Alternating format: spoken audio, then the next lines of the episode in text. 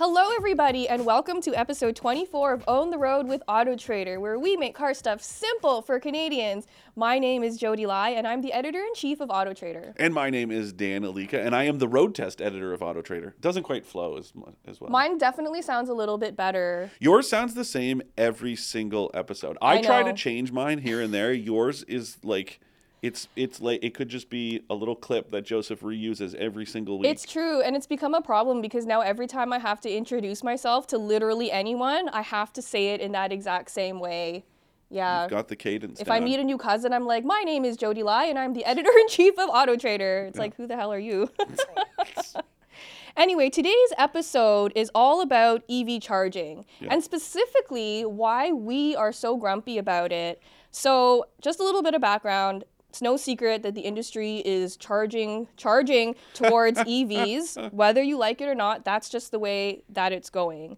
It's a very divisive subject. Um, every time we post anything about EVs on our YouTube channel or on our Facebook page, people go berserk. Like on both ends of that spectrum, I people just go crazy. read a comment. All they said was EVs are a thousand times more polluting than gas power. That is just a lie. It is just wrong. And so there's so much misinformation out there. Um, and that's what, really why we do own the road is because we're here to try to serve you guys the facts so that you can make your own decisions.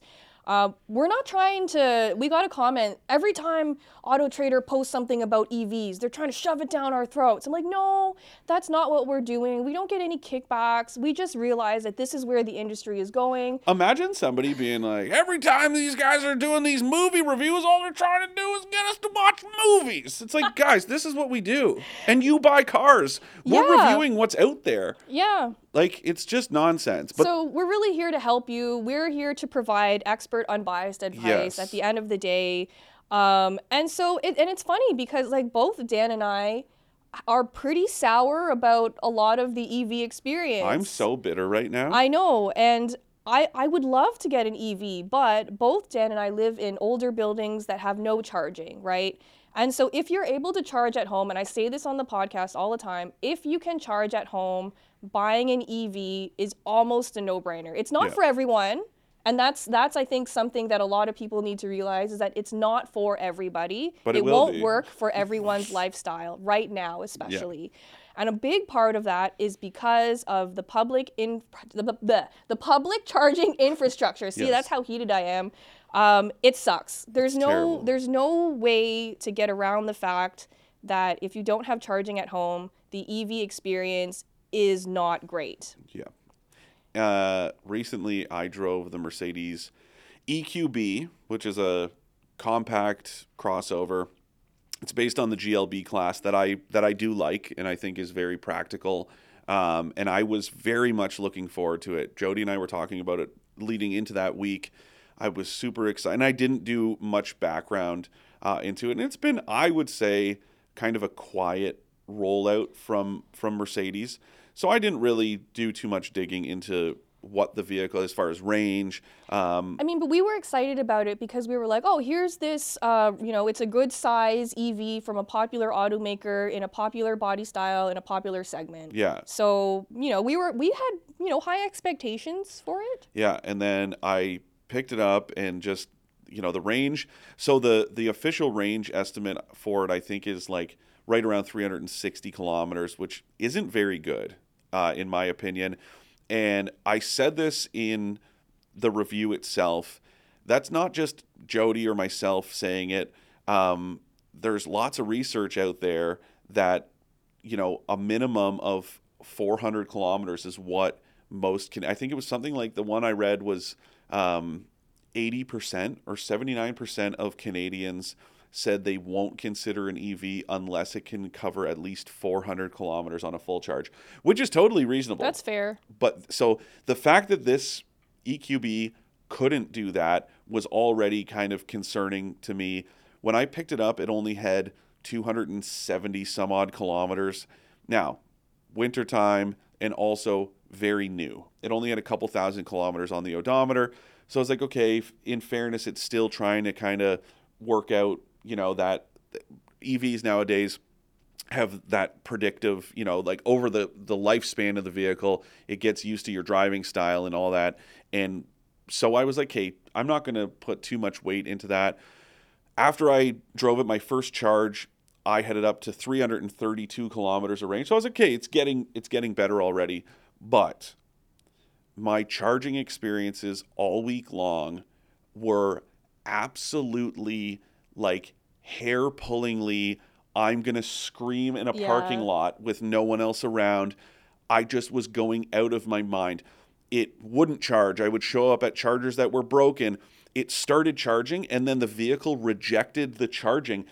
The first time it happened, it, it was a minute and a half. And I was like, oh, that, that was kind of weird. And I got out and I looked at the charging station and it said, charging stopped by vehicle. And I was like, well, that's odd, but whatever. So I unplugged it, had to plug it back in a couple times because it kept failing. It finally worked again. It charged for five minutes and 35 seconds. I'm sitting in the in the driver's seat reading my book, and I hear this clicking sound, and then I'm like, oh my god, it did it again. And I had to contact the the press fleet manager and say, look, man, I need to get this back to you. Otherwise, I'm not going to be able to. So this was on a Sunday Right. and I had to make arrangements to get the vehicle back to his place. Otherwise, there wouldn't have been enough range to get back to his office. But can you imagine if you had purchased that vehicle and it was acting like that as an owner? I would be furious. Like This was absolutely furious. multiple brands, multiple charging stations, just nonstop. So the first, the first charge that I did was on a DC fast charger. I think it was only a 50 kilowatt, but still, it was fine. No issues. The first time I plugged it in, it worked. Then the next day, I topped it up at a level two, no issues. A couple days later, before I shot the, the video that week, I showed up at a DC fast charger and it wouldn't work. And I was like, oh, that's weird, but it happens. I'm not, and I don't, I'm not letting the, the industry, especially the charging, you know, side of things off the hook. They need to get vastly better. But still, I was like, this isn't abnormal. Uh, so I went to a different charger and it worked. But then after that, at one charger, I tried eight times oh my god. and it kept, it would say initializing on the charging station and it would show that it was connecting and then it said it couldn't connect i have this screenshot from a charger that i went to. It was a FLO charger and it literally says unusual error. That's unusual. Something went wrong with your charging session. That's all it said. Yeah, see, that's really annoying because this kind of stuff has happened to us so many times. And in the beginning, when like EVs were new, I was like willing to deal with that inconvenience because I was like, oh, it's got to get better. It's got to get better. And here we are years later, and it hasn't gotten better. i would argue it's gotten worse Yeah, because so there's been a lot of times when I've been driving an EV, you know, I don't have a whole bunch of range left, and, and, and you shouldn't let it go as low, but like I was starting to panic. And so I'll arrive to a fast charger where the app says, okay, you're good to go. I'll get there, you know, there's someone else plugged in, can't do anything. I'll go to the next one. Oh, it's broken.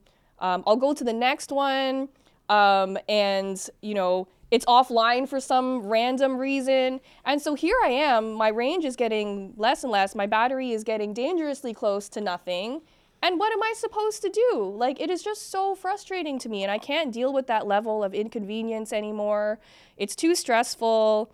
Um, and then you get to the problem where a lot of these fast chargers need you to download a special app to use it. You have to preload money onto this app before you use it. Um, and then sometimes it doesn't work. So you load all this money on, the charger doesn't work. I feel like I got scammed. And then you call the customer service number and they're like completely not helpful. Yeah. And so right now, I think I have maybe six different charging apps that all have money loaded on them that I will never get back. yeah Right? I did though. So, and this is kind of you know a good news bad news situation is that Ivy charging stations, which I've had decent luck at. I don't know what the hell happened, but it's like in total disarray. I don't know if they got hacked or what, but I showed up one day and charging was free. It said the chargers were offline. And I was like, "Oh, that's that's kind of handy." So I plugged in, I charged, and then a couple days later I get an email that basically there was like a system-wide problem. Now you had to download a new Ivy app and they did refund. So I had like 30 bucks on the previous app. So they refunded that money, but then I got an email yesterday. This was weeks ago, by the way. Yesterday, I got an email being like, if you still have the old Ivy app, disable auto reload. So I'm like, something's clearly going on with I like, and it's just the way I keep looking at it, it's like, yes, okay, we, you know, gas stations have existed for literally like decades upon decades. But just imagine showing up at a Shell station and you needed a Shell app in order to fill up, or that you showed up and the pump wasn't working. Here's a good example. I normally love Petro Canada for EV charging. Same. And one of the big reasons why is that there's credit card tap on the stations, or you can use the app. There's lots of options. And also just that the infrastructure is more common than some other brands, some like dedicated EV charging. Yeah. But I went to this one in Milton, Ontario that I have had fairly good success. A few times I've showed up that they've been offline.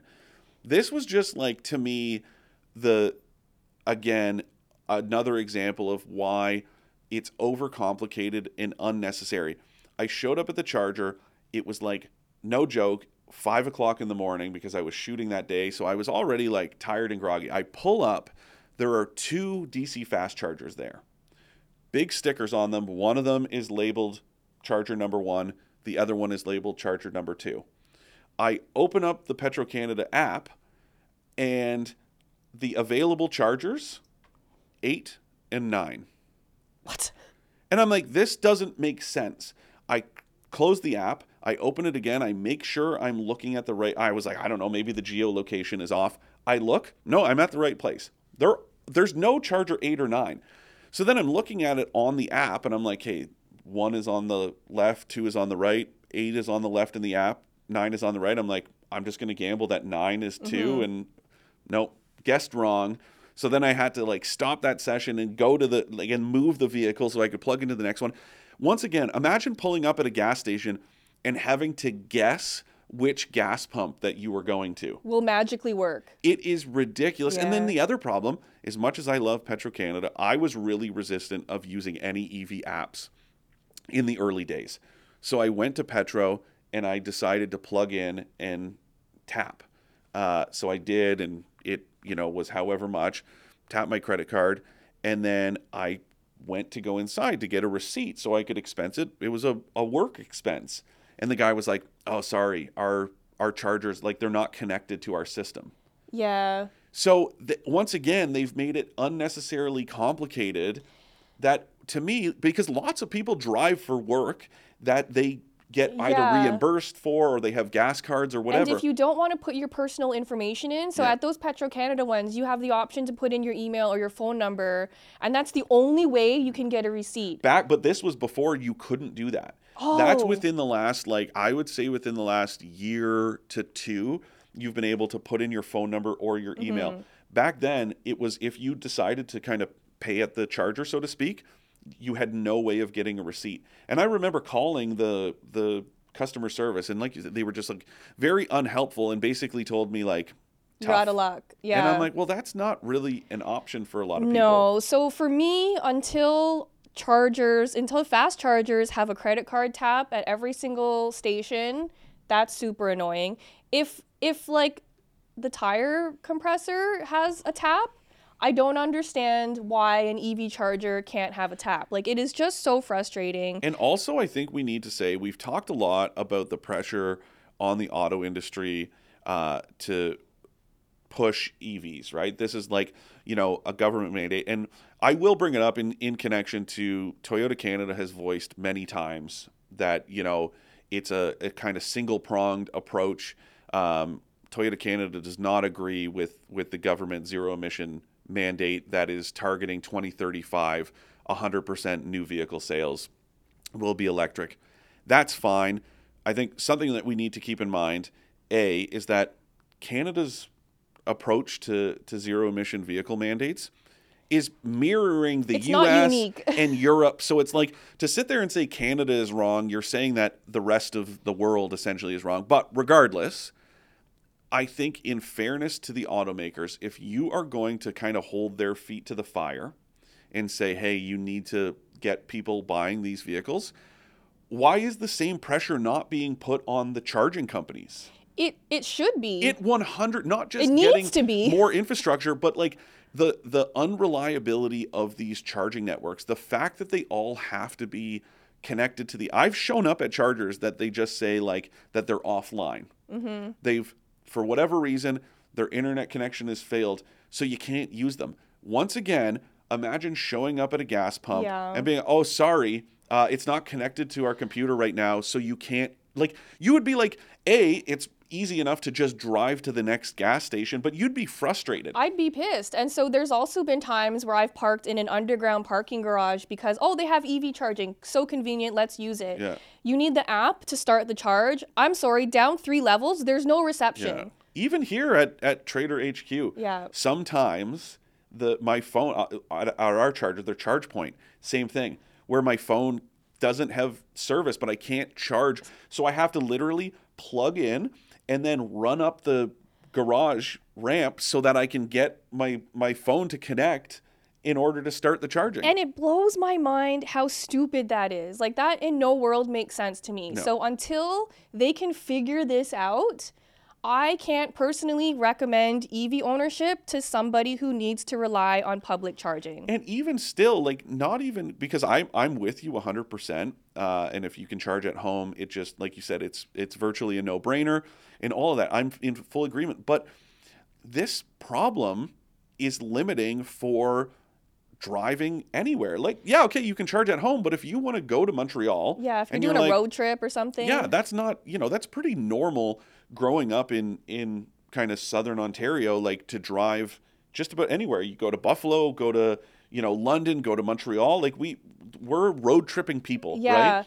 So to to be like, okay, well I'm going to go on my road trip, hope that I can charge along the way, hope that the station is going to work. It's not enough. That's ridiculous. You Also, something I encountered when I drove an EV to Quebec is that for some reason my app that works in Ontario did not work in Quebec. Oh, boy. So I had to download a Quebec specific app, load money onto that app, didn't work, had to call the customer service line. They did not speak English. It was a complete mess. and I bet you didn't get a refund. I did not get a refund. Of course, I didn't get a refund. And that's what I'm saying is that, like, it feels like a scam when stuff like that Yeah. happens. And that's not the way to warm people up to making this switch. Yeah, it's just It's just not working right now. yeah. Um, the other problems, you know, even if the charger is working, sometimes they're in like sketchy parking lots that are not well lit. Yeah. What am I supposed to do? I'm just I'm just gonna lock all my doors and sit there being uncomfortable. I Sometimes, thought about that once. You you mentioned that to me before, and I was thinking about that. Right? It's like if you're, let's say, okay, you you sit in your car and you've got the doors locked and whatever. If the vehicle is plugged in, you can't drive away because it's a safety. Like it, there, in order to prevent you know shorts and you have fires to and stuff. Unlock it. Yeah, you have to unlock and unplug. You can't, in an emergency situation, just start the vehicle and drive away. So that's sketchy. It is Like- sketchy, and sometimes you know these chargers are located in very like not it's not walking distance to anything cool, so I can't like leave the car and hang out at a coffee shop while I wait for it to charge or something. So that's sketchy. Other times, you know, just uh, where the chargers are located. Can you imagine if you had a trailer, like if you had a Ford F one fifty Lightning with a trailer? You literally could not pull in to charge because then you'd be blocking a whole driveway. Like That's the the thing with these um, ONroutes. So in in Ontario, the kind of highway service centers have been, you know, a lot of them have been rebranded as ONroute, which is a clever play on on kind of the French. But anyways, um, yeah, they. I was super excited to see these Ivy chargers because it's uh, Canadian Tire gas stations have the license for the the provincially run ONroute stations. Uh, so these Ivy chargers that were going in, and I was like, oh, this is really cool because you're going to be able to to road trip across the province. But yeah, there's no pull through. There's no pull through spots, and so there's no way that somebody with um, a trailer would be able to charge. Um, and it's just crazy that this is not like none of these problems are are kind of like unexpected and the fact that what I can only presume are very smart people are the ones who are designing these it's just, and and it's not just about the stations in fairness how many vehicles do you see that the charge port's on the front of the car or the charge port's on the driver's side but you're going to a place where it's got curbside chargers and you Yeah. literally can't plug in but to me it's like who like these are smart people making dumb decisions. That's what it comes down to. And it's like guys this isn't this isn't something that we can look at as like a well okay it didn't work out. Like we for for better or for worse we as a society have kind of put all our eggs into this EV basket And the the cold hard facts are that the infrastructure is just not ready to support it. it's just like self-sabotage I know. And and I think it's really sad because there are so many EVs out there today that are great great vehicles, Mm-hmm. but I simply cannot recommend it if you cannot charge at home. It's true. And that sucks. Like I wish that wasn't the case, but that Yeah. is what my experience has told me. It's what Dan's experience has told him. Um, so if if any of you have you know good or bad stories about this experience, please email us at trader uh, expert at trader.ca. it's the first time you've ever messed it I used to always mess it up I know, now it's my turn, but expert at trader.ca is where all those questions go. Um, I'd, I'd love to hear if you've had any good or bad experiences or some like tips that you've learned along Yeah, the way. That one. would be really cool, and we'd love to share them with everyone else. Um, but today's Ask an Expert question comes from Michelle from Quebec. Um, bonjour. During wintertime, we know the range of EVs drops from 30 to 50%. Does having a warmed battery give it more range? Also, does warming happen only when the battery is charging, or will the battery remain warm even after the charge is at 100% and still plugged in? Merci. good questions Excellent question, Yeah. Michelle. Thank you so much for sending that in. Um, so there's a lot to it. Yes, a, a kind of conditioned battery will perform better. Um, the way that they work is, you know, the the kind of electrons, just like anything, they kind of slow down in the cold. Um, so when the battery is warmed, it the, it'll just kind of move more like it would in in normal operating condition or ideal, I should say, operating conditions. Um, so yes, not all vehicles have battery warmers, uh, which is you're starting to see more of them because preconditioning often just applies to the cabin, which is great. Right. You can you can make it nice and comfortable for your drive to work on a cold day, but that does nothing for the battery. It's just gonna trigger the HVAC system. But you are seeing battery warmers. Yes, they do operate better. That 30 to 50 percent loss can be true. I've seen some vehicles do less than that. Um, but so yeah, warming it is is great if you can do it. And also, yes, when you plug in, if if it reaches 100%, especially if you've got a companion smartphone app where you can kind of monitor and stuff, not all vehicles it's not a guarantee that leaving it plugged because often it'll just shut down and and that once it reaches 100% mm-hmm. percent it'll stop but some vehicles you can set your departure time so it will condition the system the hvac and the battery system if it has that that option um, for your departure time so you can set it for when you leave for work in the morning for example Yeah, so a warmed battery uh, will help you preserve your range a little bit better. Um, the apps are really good for that. Again, it's not available on all vehicles, but I find it's getting more and more common Yeah. now because, especially in Canada, like that's such an important thing. Um, and for me, I've not noticed range dropping as much as 50%. For me, it's usually around 30. And it's not necessarily because it's cold out, it's because I have the HVAC on full blast because I'm always cold and I need to be warm. Yeah, it's uh, but I do find like you know even still it's just the the way that you know the chemistry works right is like because I've I've tried both where I'm like okay I'll just like shut the HVAC off and see how much range I can realize by running as little as possible as far as accessories and it's still you know can you still lose substantial. I'd say yeah, that kind of 20 to 30% is what I've usually seen. Yep. I've, I've never I'm not saying it doesn't happen. It's just I've never seen 50% range loss. That is like very concerning to me. I mean, just as an example, I was test driving a Hyundai Kona electric a few years ago, and I did it in the dead of winter. It was like polar vortex dead of winter, right? Um, so I left it outside for two days in like sub zero temperatures.